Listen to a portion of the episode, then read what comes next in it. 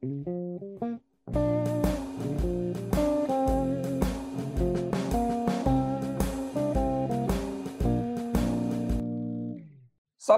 Sunt George Bonea și acum fac asta. Cel mai probabil la un moment dat o să auziți și niște bormașini, pentru că fix înainte să încep să filmez podcastul ăsta, vecinul a hotărât că trebuie să-și renoveze viața. Altfel zis și altfel spus, hai să vorbim chestii. Știu că astăzi discutasem pe grupulețul de pe Facebook al acestui podcast că o să facem din nou o întâlnire cu mai mulți, dar din păcate timpul nu mi-a permis să, să mă ancorez la o discuție care știu sigur că ține undeva la două ore și exact așa ar și trebui pentru că sunt foarte multe lucruri interesante pe care am descoperit că le poți afla dacă vorbești cu mai mulți oameni. Așa că o să facem acum un podcast scurt, o să zic niște lucruri, o să dăm un premiu și de săptămâna viitoare, dacă intrați pe grupulețul de Facebook, acum facem asta, o să stabilim o nouă zi când să ne întâlnim.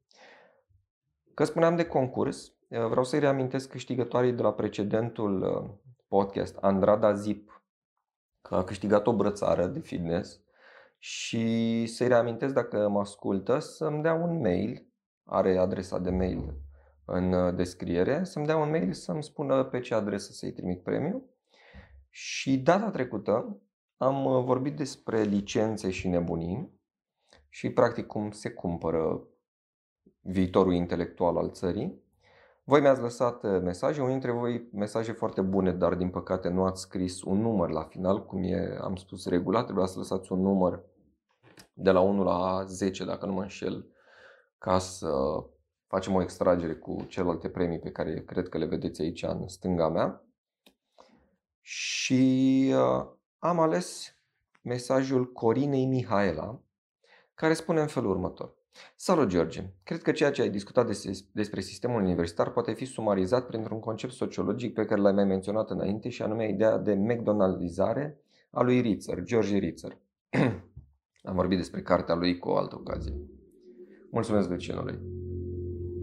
Educația trece prin același proces, diplomele de licență sunt acordate pe bandă rulantă, iar metodele de predare sunt învechite și repetate aproape mecanic de la o generație la alta, fără a fi croite după nevoile noile, noilor generații.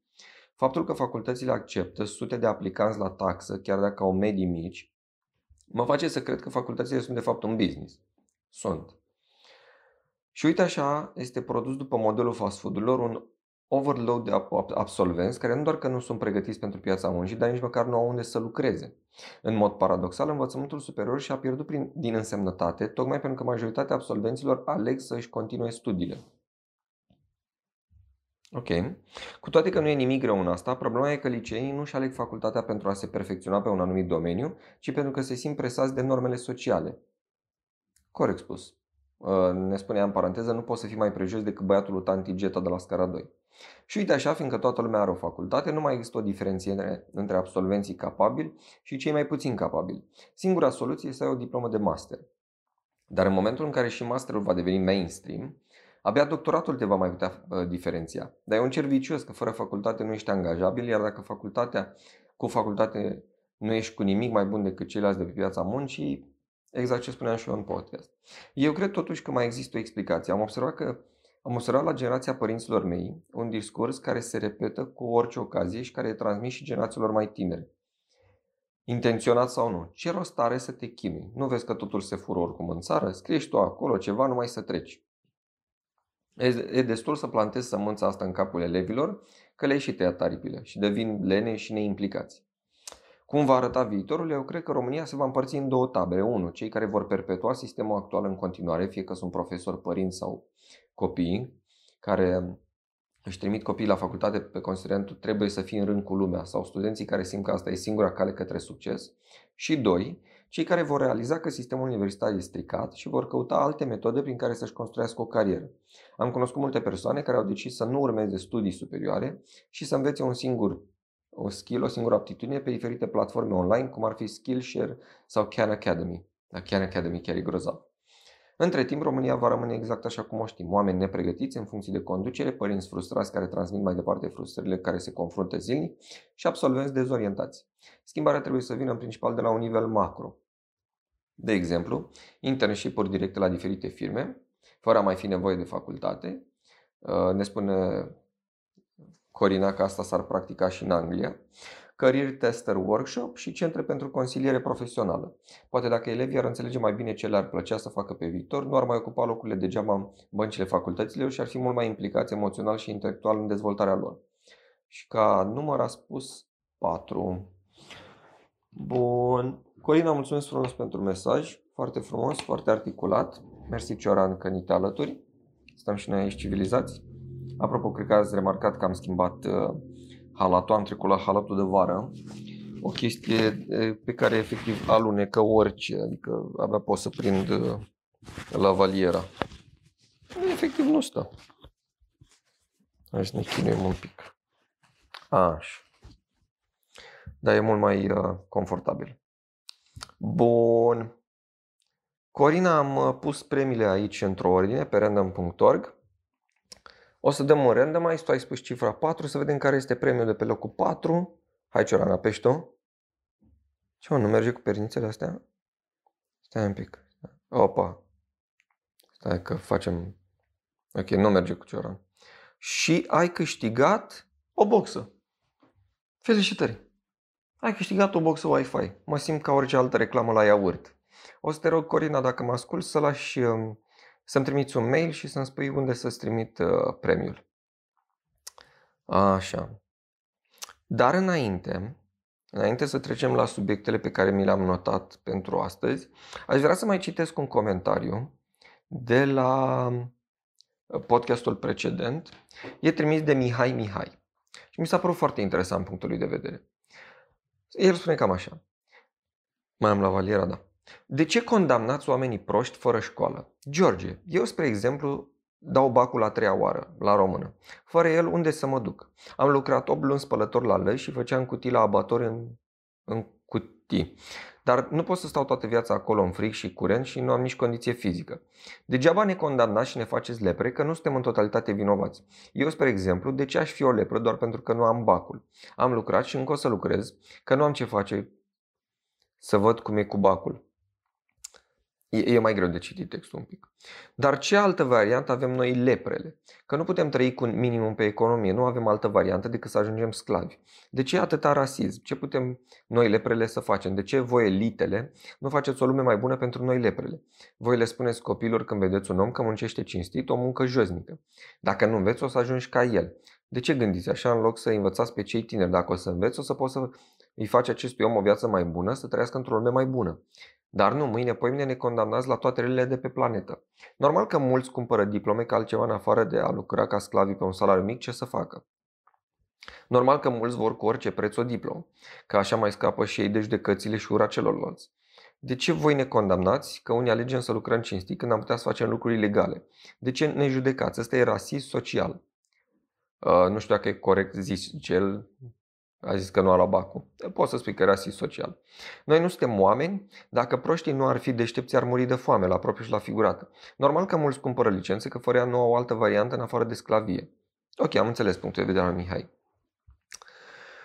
Răspunsul meu la dilema lui Mihai e destul de cinic și din păcate nu-mi stă în fire să abordez lucrurile așa pentru că sunt destul de empatic cu toate categoriile sociale, mai ales pentru că îmi pun întotdeauna problema cum de au ajuns. În cazul lui Mihai, cum de au de ai ajuns să ai un job prost plătit. Și din păcate asta cred că e handicapul unei țări sărace, ca România, că nu-ți permis luxul de a refuza un angajat abuzator. Foarte mulți români nu-și permit luxul material de a spune, bă, nu mai vreau să lucrez pentru tine că îți bagi joc de mine. Mulți nu-și permit chestia asta. De ce? Pentru că, în esență, suntem o țară destul de săracă. Uh, Mihai, pe tine nu te-a condamnat nimeni să lucrezi. Mulțumesc din nou vecinului cu o mașină. Pe tine nu te-a condamnat nimeni să lucrezi într-o, cum îi zice, într-o, într-un abator sau să faci cutii sau să faci lăzi. Este un complex de împrejurări prin care ai ajuns în condiția aia. Și, din păcate,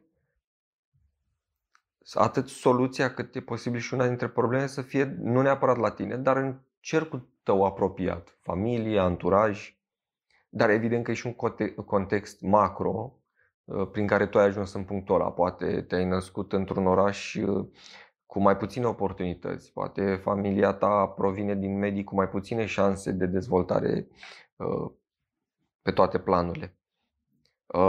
Dacă este să fim foarte sinceri, nimeni nu-ți datorează nimic.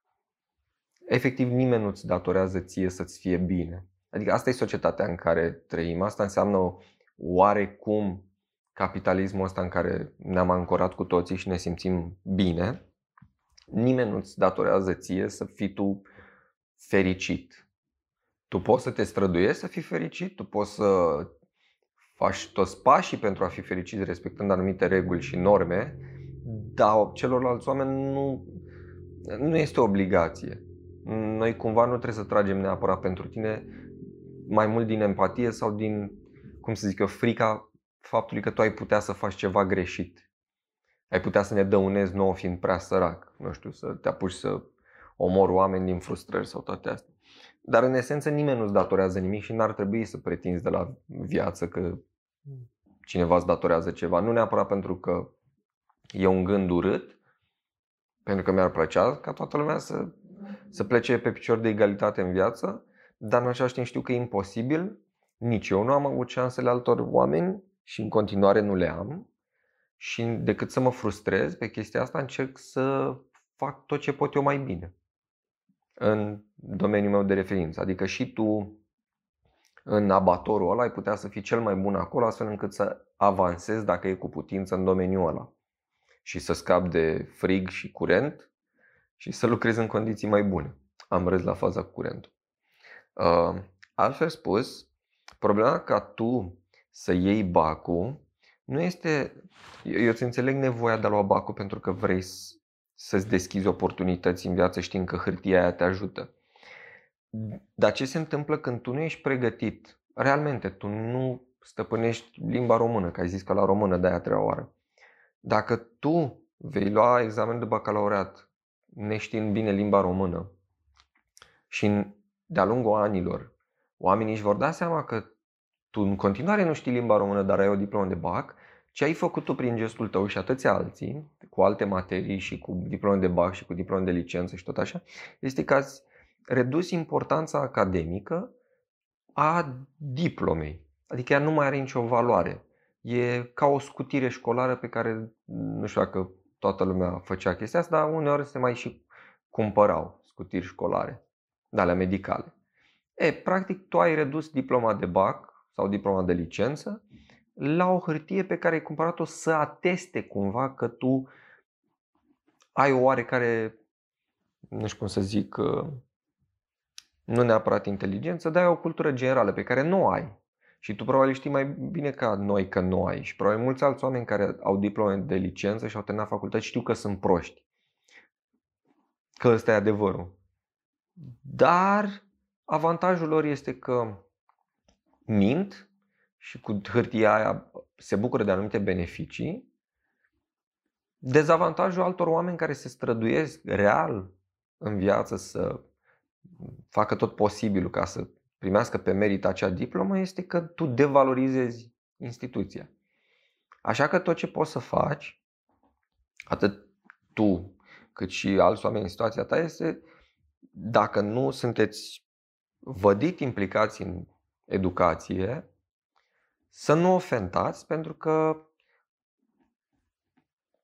știi cum tu, condam, cum tu spui despre alții că sunt rasist social pentru că te-ar condamna pe tine la sărăcie, tu îi condamn pe ei tot dintr-un rasism social la irelevanță academică. Pentru că dacă pe picior de egalitate ești tu și cu unul care realmente 12 ani de școală a învățat, tu îl discriminezi pe el. Pentru că tu te-ai poziționat pe picior de egalitate în fața angajatorului la început cu ăla care chiar a învățat. Deci și tu la rândul tău discriminezi fentând procesul cum el îți este ție dator să-ți facă ție viața mai bună, chiar dacă tu nu ai școală, și tu lui ești dator să-i faci viața mai bună neprefăcându-te că ești la nivelul lui. De altfel, e posibil ca pătura asta elitistă, cum îi spui tu, să fie mai dornică să ajute tabăra de jos dacă ea este sinceră cu condiția ei. Dar dacă tabăra de jos își mimează succesul furând sau înșelând, atunci nici măcar nu mai e vorba de empatie. Cum spun englezii și americanii, it's a dog eat dog world. Adică o să ne mâncăm între noi pentru că eu nu o să mai îmi dau seama dacă tu, Mihai, uh, meriți ajutorul meu. Pentru că ai studii înalte sau bacu. Și zic, bă, dacă ai reușit să termini 12 ani de școală, înseamnă că mintea ta e capabilă să, să ajungă la un loc de muncă mai bun. A, tu ai mințit? Păi eu n-am știut asta, că tu ai mințit. Ai terminat o facultate, ești licențiat într-un domeniu și ai un job derizoriu care nu te împlinește și te frustrează și vrei să te ajut eu, păi cum să te ajut din moment ce noi am terminat pe picior de egalitate studii superioare? Noi, noi nu mai suntem din punctul ăsta uh, într-o relație de eu sunt superior intelectual și pe tine te ajut că ești inferior. Nu, noi suntem pe picior de egalitate, noi ne batem pentru aceleași lucruri. De asta zic, dacă tu vrei să trișezi în cursa intelectuală, oamenii se vor comporta altfel cu tine. Cumva asta e opinia mea. Și sper să... Și chiar aștept un răspuns la ceea ce am spus, atât din partea ta cât și altora. Bun. Și acum să trecem uh, la alte subiecte. Mi-am notat pe foaie câteva lucruri despre care vreau să vorbesc. Și hai să începem cu un lucru care mi-a atras atenția în ultima perioadă. E vorba despre. Pleacă cumva de la ce s-a întâmplat cu Colo. Nu vreau să mai vorbesc despre Colo, că s-a scris destul.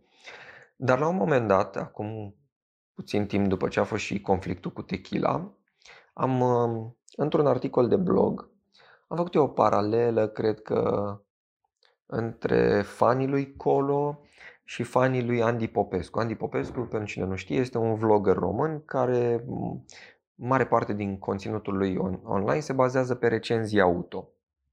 Și la un moment dat, anul trecut, am avut un clinch cu el, uh, soluționat prin a ne întâlni la un show de stand-up și a discutat la final despre filozofiile de viață ale fiecăruia. Și la un moment dat, într-un articol recent, am făcut eu o paralelă între fanii lui Colo și fanii hardcore a lui Andy Popescu, adică cei care chiar cred întru totul tot ceea ce spune influencerul preferat. Uh, din nou, Andy Popescu a înțeles că a zis ceva de mine, dar am ajuns, uh, am ajuns la un interviu uh, în care Andy Popescu, și mi-aduc aminte că discuția asta am avut-o și cu el atunci când ne-am întâlnit, în care el spunea că dă, dă ce se cere. Și la fel și Colo, dacă vă aduceți aminte, a folosit ca scuză dau ce se cere. Și sunt foarte multe vedete, acum pe online, dar în anii trecuți erau la TV une dintre ele sau alte persoane despre care astăzi nu mai știm nimic, acum câțiva ani erau la TV și au folosit întotdeauna ca scuză dau ce se cere. Și am stat și m-am gândit cât de greșit și de absurd e să te folosești de dau ce se cere. Pentru că nimeni nu-ți cere. Nimeni nu vine și îți pune cuțitul la gât și spune colo vreau să vorbești despre violuri sau vreau să fii expansiv. Nimeni nu te amenință că dacă nu ești uh, ridicol, dacă nu ești exagerat, dacă nu ești penibil, uh, o să suferi. Tu nu dai ce se cere, tu dai ce poți. Tu dai ce ești capabil să dai și ce vrei tu să dai.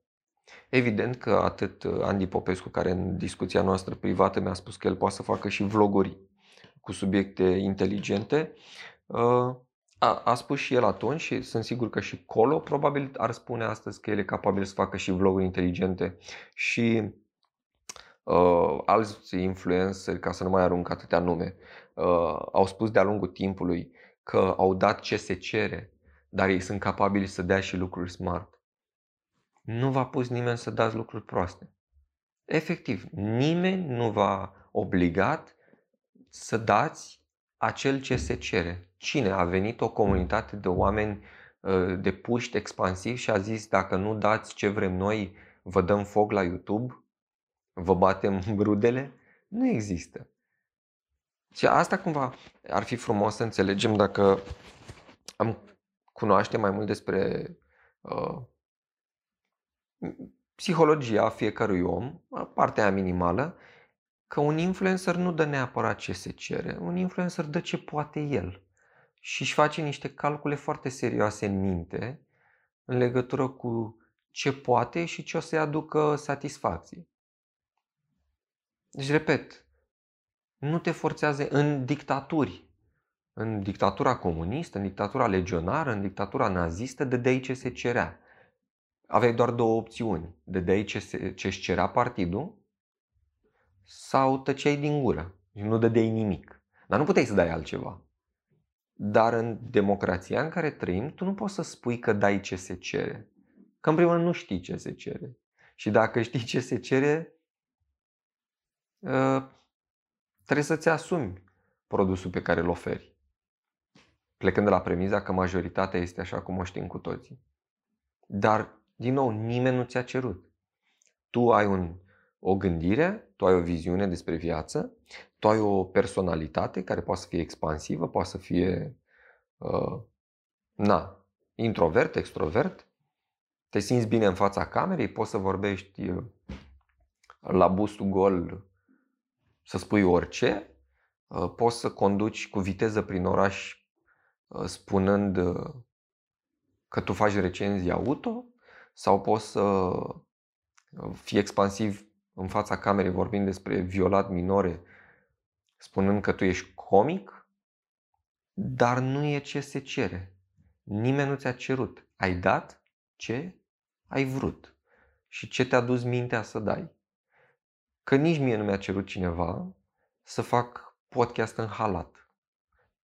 Nu pot să mă justific peste ani sau luni sau zile să spun oamenilor eu am făcut podcast cu pisica în poală, în halat roșu, arătând ca Hugh Hefner după două luni în vas lui, pentru că asta se cere. Nu, atât am adus pe mine capul. Așa am considerat eu. Nimeni nu mi-a cerut asta. Este un pariu pe care îl fac cu doleanțele unei anumite audiențe pe care vreau să o ating. Dar nimeni nu m-a forțat să zică. Nimeni nu mi-a cerut. Eu am dat. La fel cum și aia care spun că dau ce se cere, nimeni n-a cerut. Au dat ce i-a dus capul. Deci dacă atâta te duce mintea să faci în online, nu mai spune și nu te mai justifica în spatele cifrelor. Și e valabil pentru foarte mulți oameni care creează conținut online, TV, hm, să zicem și radio. Andrei Gheorghe, un mare om de radio. Am putea spune că a dat ce s-a cerut, dar de fapt el a dat ce a vrut el când a dat pe radio sau la TV. Nu există dai ce se... În publicitate se dă ce se cere. Când uh, un produs stă și face o analiză uh, și se gândește, ok, publicul nostru vrea suc cu aromă de lacrimi și tu dai suc cu aromă de lacrimi, aia este dai ce se cere. Dar dacă tu dai ce ai și dai ce poți și te trezești că prinde, aia nu înseamnă că ai dat ce, ce s-a cerut. Înseamnă că ai dat ce ai putut și s-a nimerit. Dar din nou, nu mai folosiți justificarea dau ce se cere când o dați de gard, când spuneți prostii online și când aveți succes. Mm, e așa un mod foarte perfid de a pune vina pe societate, care evident că își poartă și ea are și ea rolul ei în toată ecuația asta, dar e ca și cum mai spune, domne, lumea e proastă și eu am dat pentru proști. Că da, oamenii sunt proști și a trebuit să le dau să înțeleagă. Nu. Ai dat ce ai putut să dai tu pentru oamenii proști. Asta, asta voiam să zic despre a da ce se cere. Și uh, cumva înlănțuit cu subiectul ăsta am văzut că lumea s-a aprins acum și cu Bendeac Uh, și l-au luat la rost pentru niște glumițe din 2015 și la un moment dat într-un comentariu pe blog, dacă nu mă înșel la textul despre Bendeac, spunea, eu, eu încercam să spun că totuși 2015 a fost acum foarte, foarte mulți ani. 2015 a fost pre-MeToo. Campania MeToo a pornit în 2016 în forță. Um, asta nu înseamnă că umorul lui Bendeac din clipulețul din 2015 este bun. Pentru o persoană matură sunt glume proaste oricând. Dar societatea în mare și mai ales bula asta de pe Facebook, care astăzi este foarte supărată pe gluma lui Bendeac din 2015, funcționa altfel. Era, avea o cu tot o altă mentalitate. Acum 5 ani, vreau să le reamintesc oamenilor care astăzi le înfierează pe Bendeac, acum 5 ani, Bendeac, 6 ani și tot așa, se vopsea cu negru pe față ca să limite pe Evanghelie. Astăzi Jimmy Fallon își cere scuze pentru o glumiță similară făcută acum câțiva ani în Statele Unite. În România chestia asta se întâmpla. Ani de zile Vanghelie era personajul lui Bendeac, frumos, desenat cu negru pe față, hai să interpretăm stereotipic un primar de etnie romă. Este asta rasism? Probabil că astăzi nu în România. Peste 10 ani, probabil Bendeac va trebui din nou să-și nici nu știu dacă și-a cerut scuze pentru chestia cu violul, dar dacă ar fi peste 10 ani și la noi ce să se întâmple ce se întâmplă în Statele Unite astăzi, peste 10 ani Bendeac trebuie să vină să-și ceară scuze că l-a imitat pe Evanghelie sau că și-a bătut joc de Fernando de la...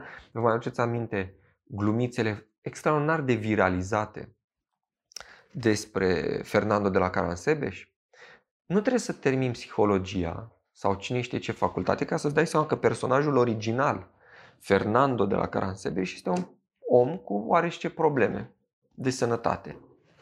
Bendeac s-a folosit de el în nenumărate sketchuri umoristice și și-a bătut joc cumva de personajul real. Este asta o formă de discriminare la adresa persoanelor cu probleme de sănătate? Conform normelor de astăzi, da. Acum 5, 6, 7 ani de zile, nu. Că nu erau. A, că erau câțiva foarte puține voci scandalizate de abordarea asta, corect. Dar dacă ne întoarcem în timp, lucrând în presă în vremea aia, nu mi-aduc aminte să fie existat foarte mulți voci care să condamne lipsa de empatia lui Bendeac, ci mai degrabă lipsa de umor. Lucru cu care sunt de acord. Nu au fost niciodată amuzante glume despre Fernando. De fapt, mie personal niciodată mi-au plăcut oamenii care imită personaje. Sunt amuzante o singură dată. Gigi Becali e amuzant să limiți o dată. Fernando o dată. Vanghelio o dată. Nu să crezi serii. Dar asta e o chestie care ține de gusturi, cum de altfel Bendeac era criticat pentru uh, luând în considerare gusturile umoristice, nu altceva, acum câțiva ani. Astăzi el este judecat moral. Și sunt multe, multe alte exemple. Inclusiv eu am zis că o să fac acest exercițiu, o să-mi iau pagina de Facebook de când am Facebook și o să-mi caut toate glumele și remarcile amuzante pe care le-am zis vreodată să văd dacă ele se mai potrivesc cu, în primul rând, ceea ce gândesc eu astăzi și ceea ce consider eu și societatea amuzant. Și sunt ferm convins că am avut glume proaste misogine, glume proaste rasiste. Din păcate, glumele uh, la adresa celor de extremă dreapta, la adresa homofobilor sau rasiștilor, au fost șterse de Facebook. Foarte, de foarte multe ori am avut Facebook închis pentru că făceam glume sarcastice despre noua dreaptă sau legionari și erau interpretate ca fiind glume rasiste și erau date jos.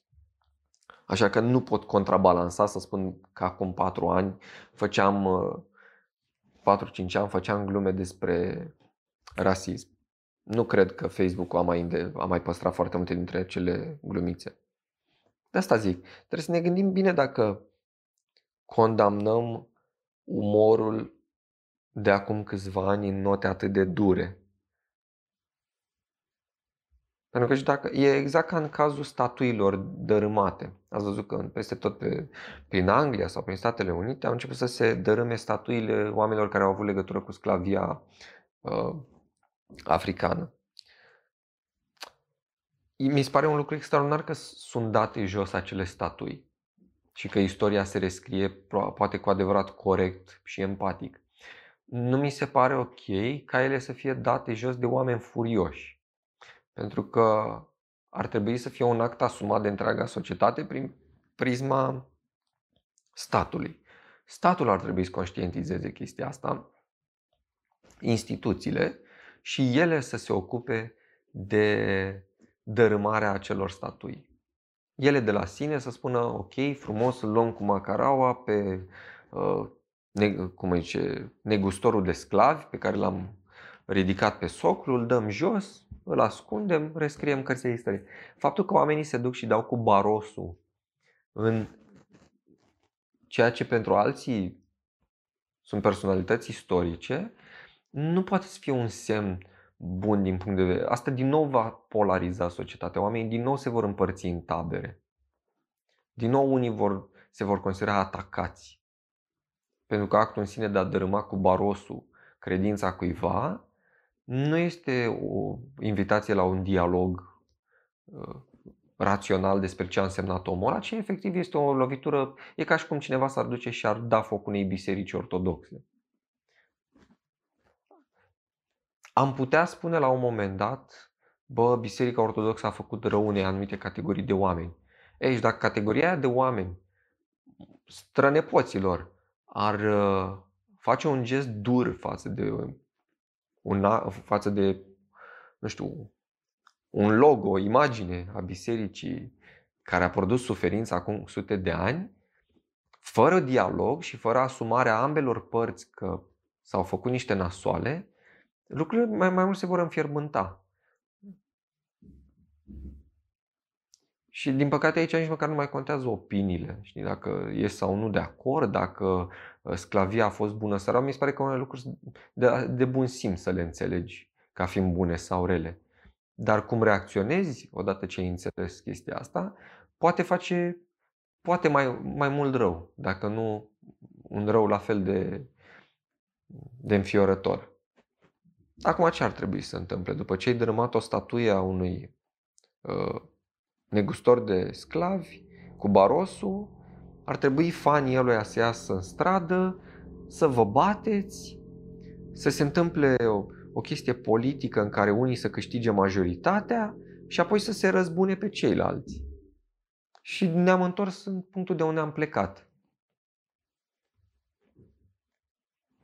Și asta legat și de Bendeac și de umorul lui. Umorul lui Bendeac ar trebui tratat tot așa, academic, ca studiu. Uitați români la ce glumițe râdeam în 2015. Sunt ele comice? Suferința umană e comică. Degeaba ne dăm cu capul de pereți acum. Suferința e comică. În grupuri foarte, foarte restrânse se fac glume despre colectiv. Colectiv încă n-a ajuns să fie... N-au trecut destui ani și probabil nici nu vor trece, pentru că românii sunt și foarte sensibili. Mult mai sensibili uh, ca alte popoare. Probabil despre colectiv nu se vor putea face niciodată glume publice. Dar în anumite cadre, în anumite cercuri restrânse, unde umorul negru, o altă formă de umor este acceptat, se fac foarte multe glume despre colectiv și sunt foarte bune. Nu sunt glume proaste, sunt glume bune, sunt ironii, sunt panuri de limbaj. Unele la prima mână, altele nu. Cum se râde de Auschwitz, de Holocaust, de uh, victimele comunismului, de uh, vrăjit, goana după vrăjitoare din Evul Mediu, cum se râde de Dumnezeu, de Isus, de Buddha, de Allah, se, se râde în anumite cercuri și de colectiv. Și lucrurile astea se vor mai întâmpla. Nu, nu, nu o să poată nimeni opri. Ok, vom învăța din lecțiile astea că trebuie să fim foarte atenți ce punem pe net. Pentru că la un moment dat, cel mai probabil, glumițele despre blonde, pe care, apropo, le consideră foarte, foarte proaste și fumate și mi se pare că sunt amuzante până la o vârstă relativ fragedă. După aia devin așa un pic uh, repetitive. Dar la un moment dat și blondele se vor simți jignite. La un moment dat toată lumea o să se simtă jignită și nu o să mai poți să râzi despre nimic. E, e ca oamenii aia care zic că de ce trebuie să de ce trebuie să vorbești vulgar la stand-up, ce nu puteți să râdeți fără vulgarități, așa vor fi oameni care vor zice, de ce trebuie să vorbiți despre chestiile astea? astea? Nu puteți să râdeți despre altceva în afară de etnici, femei, bărbați, ă, toate stereotipurile pământului, toate handicapurile, toate scandalurile, toate dramele istorice. Și la un dat să zici, bă, efectiv, cred că mai pot să râd doar de perna aia. Deci doar perna aia cred că mai este un subiect despre care putem să facem glume. Ceea ce este o provocare. Să faci glume despre o pernă este o provocare senzațională. Da. Asta zic. Că e bine, că e rău, habar n-avem. Dar cert este că e o perioadă tensionată care nu cred că va duce cine știe unde. Cel mai probabil va răi iarăși oamenii. Asta mi se pare cel mai, cel mai trist și cumva cel mai evident aspect. Și a nu se confunda, am spus-o și în scris, o spun și în podcast, a nu se confunda instigarea pe care a făcut-o Colo, el spunându-și o opinie, n-a fost nimic comic acolo. Și eu și alți prieteni facem stand-up de ani de zile și urmărim stand-up și comedie în fiecare zi pe bandă rulantă. Colo nu era un vlogger de, de umor. Era un vlogger de gaming, era un expansiv, era un opinios, era un... Dana Budeanu e mai aproape de umor decât e Colo. Și cu toate astea și Dana Budeanu e mai degrabă opinioasă decât comică. Pentru că așa și-au construit limbajul și identitatea în online. Speakerul de motivațional este un personaj. Că așa, așa e el construit. Și este cinic, sarcastic și ironic, care sunt laturi ale umorului. Dana Budeanu este opinioasă. Colo era opinios. În schimb, Bendeac era comic. Pentru mine, nuanțele astea sunt destul de evidente, pentru alții nu. A, așa a considerat uh, Bendeac la vremea respectivă că e amuzant să recite comic mărturia unui viol a unei asistente TV pe care pe vremea aceea cu toții o luam la mișto. Absolut toată lumea. Absolut toată lumea. Mi-e, mi-e, mi-e foarte greu să cred că toți suf- supărații din 2020, în 2015, 2014, 2013 n-au râs în viața lor de Nicoleta Luciu, de Mocanu, de mai era una, de Bianca Drăgușanu. N-ați râs niciodată de Bianca Drăgușanu? Pe cuvântul vostru. Bă, nu cred. Eu nu cred. Eu nu cred că nu s-a râs vreodată la o glumă care astăzi probabil e proastă. Și probabil a fost și atunci, dar asta e, gusturile se schimbă. Nu ați râs niciodată la o glumă despre asistenta TV Bianca Drăgușanu că e proastă sau că e curvă sau că e o femeie ieftină sau că este o păpușă gonflabilă? Bă, mi-e greu să cred. Mi-e greu să cred atâta budism. Acum șase ani, cinci ani și tot așa. E foarte greu. Și mi-am dat seama de chestia asta pentru că m-am uitat recent peste niște poze mai vechi cu mine și pe lângă faptul că m-am schimbat fizic foarte mult, foarte, foarte mult, mi-am dat seama că mi-am schimbat și gândirea. Și am schimb... unele schimbări au apărut foarte, foarte târziu. Eu nu mă mai identific foarte mult cu gândirea pe care o aveam din anumite puncte de vedere, cu gândirea pe care o aveam și la 25 de ani. Vorbesc de acum 5 ani. Adică relațiile pe care le-am avut, locurile de muncă pe care le-am avut, cărțile pe care le-am citit, filmele pe care le-am văzut în ultimii 5 ani de zile, simt că m-au format în cu totul aproape alt om față de cum eram până la 25 de ani, 26. Terapia pe care am făcut-o. Uh, și da, oamenii se pot schimba în, în perioade relativ scurte de timp, cum sunt 5 ani de zile și societățile se pot schimba. MeToo a reușit să schimbe lumea în cât? Într-un an, doi. De asta zic, sunt schimbări care vin mai greu, dar sunt schimbări care... Stai, stai, stai, stai, stai, stai. Dar sunt schimbări care vin incredibil de repede. Și oamenii cumva cred și nu cred teoriile astea în funcție de cum le satisfac lor opiniile. Adică dacă tu crezi că acum 5 ani lumea nu era altfel pentru că îți satisface opinia că din totdeauna o glumă despre o asistentă, te- băi, mersi frumos. O asistentă TV a fost de rahat. Fabulos. Ați înțeles ce voiam să zic. Da, măi. Și înainte să efectiv să aterizeze vecinul meu de deasupra la mine în sufragerie, uh, asta voiam să vă zic. Voiam să discutăm despre, despre ce înseamnă când te scuzi că dai ce se ceră. A, un lucru pe care voiam să-l împărtășesc cu voi, am, acum dacă se iese în oraș și se iese prin parc, uh, eu sunt biciclist, îmi place să merg cu bicicleta, uh, mi se pare absurd, periculos, stupid, prostește să te dai cu viteză cu bicicleta prin parc. În parcul Iore, aproape zilnic, văd bicicliști foarte mulți care se plimbă cu o viteză incredibil de mare printre copii și bătrâni și femei cu cărucioare și bicicliști care se plimbă încet. Dacă ești biciclist și îți place viteza, nu te plimba prin parc. Ne întâlnim frumos, dăm o tură pe un drum național mai puțin circulat, unde te plimbi așa în cerc cu 30 la oră sau cât prinzi tu maxim. Am văzut și pe cursieră oameni cu viteză foarte mare plimbându-se prin parc așa, făcând slalom printre copii. Probabil pentru ei este antrenant, că ori considera că își exersează reflexele, dar pentru ceilalți oameni e un sentiment foarte nesigur, că știi inevitabil că de undeva trebuie să apară un biciclist care să nu știu dacă se va feri de tine sau nu. Și așa, ești mereu în gardă când mergi prin parc, că s-ar putea să dea un biciclist peste tine, că el a ieșit acolo să scoată timp.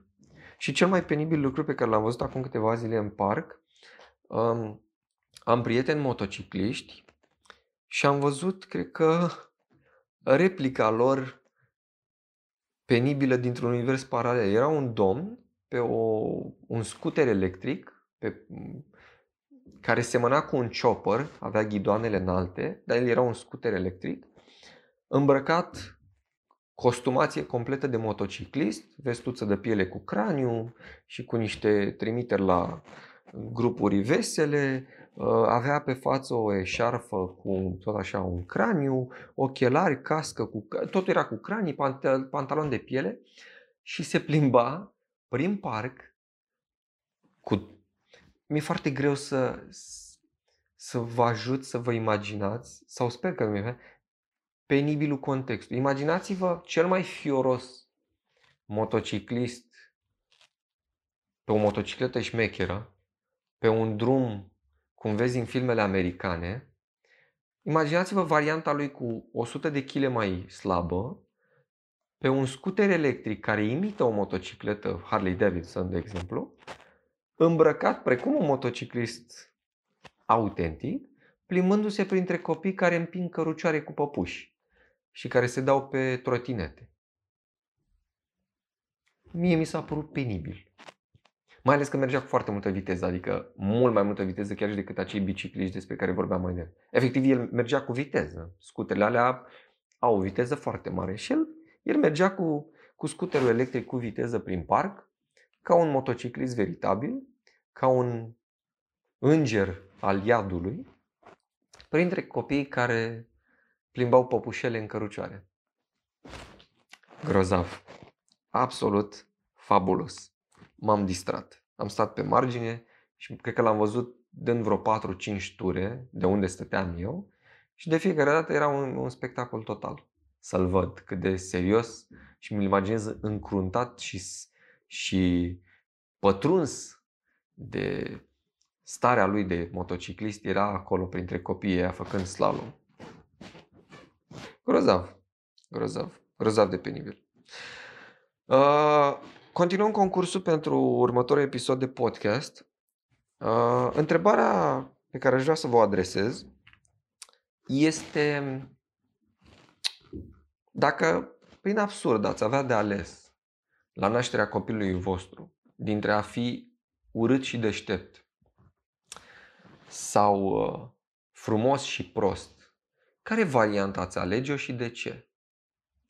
Și după ce îmi răspundeți, o să vă rog să spuneți și un număr de la 1 la 12, pentru că avem 12 premii de oferit. și voi alege cel mai interesant răspuns și îl voi premia tot prin uh, random.org. Repet, aveți un copil și puteți să alegeți aceste două lucruri. Ori e frumos și prost, adică da, oarecum analfabet funcțional, și ori e deștept, dar nu este atrăgător. Și sunt curios cum vedeți uh, perspectiva asta și, și care credeți că sunt plusurile și minusurile. O să răspund și eu la întrebarea asta săptămâna viitoare. Până atunci vă mulțumesc frumos pentru atenție, îi mulțumesc frumos vecinului care a renovat tot ce era de renovat uh, și să ne auzim cu bine cu următoarea ocazie. Sper data viitoare să reușesc să fac din nou un podcast în care să fim mai mulți pe Zoom și să discutăm despre subiectul pe care l-am propus ultima dată la întâlnire, despre droguri. Atât.